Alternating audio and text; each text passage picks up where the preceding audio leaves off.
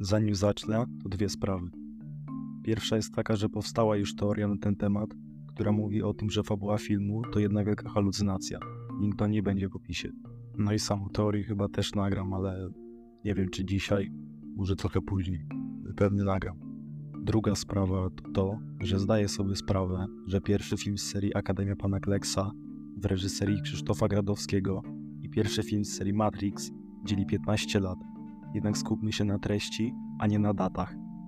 Właśnie zobaczyłem, jak długa jest tamta teoria i doszedłem do wniosku, że będzie jutro. Jutro w sensie 4 sierpnia, a to będzie dzisiaj w sensie 3 sierpnia i dzisiaj będzie nie wiem której, a jutro będzie pewnie o 7 rano.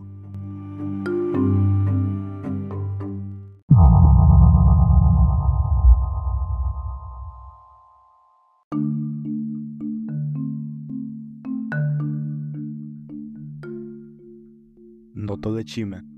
Do napisania tej teorii skłoniło mnie głównie zakończenie drugiego filmu z serii, a mianowicie Tajemnica Golarza Filipa. Okazuje się nagle, że żadnego księcia Mateusza nigdy nie było i tego wszystkiego też. Od razu pomyślałem w stylu wow, chwila, więc tego nie było? Czy to była pewnego rodzaju symulacja?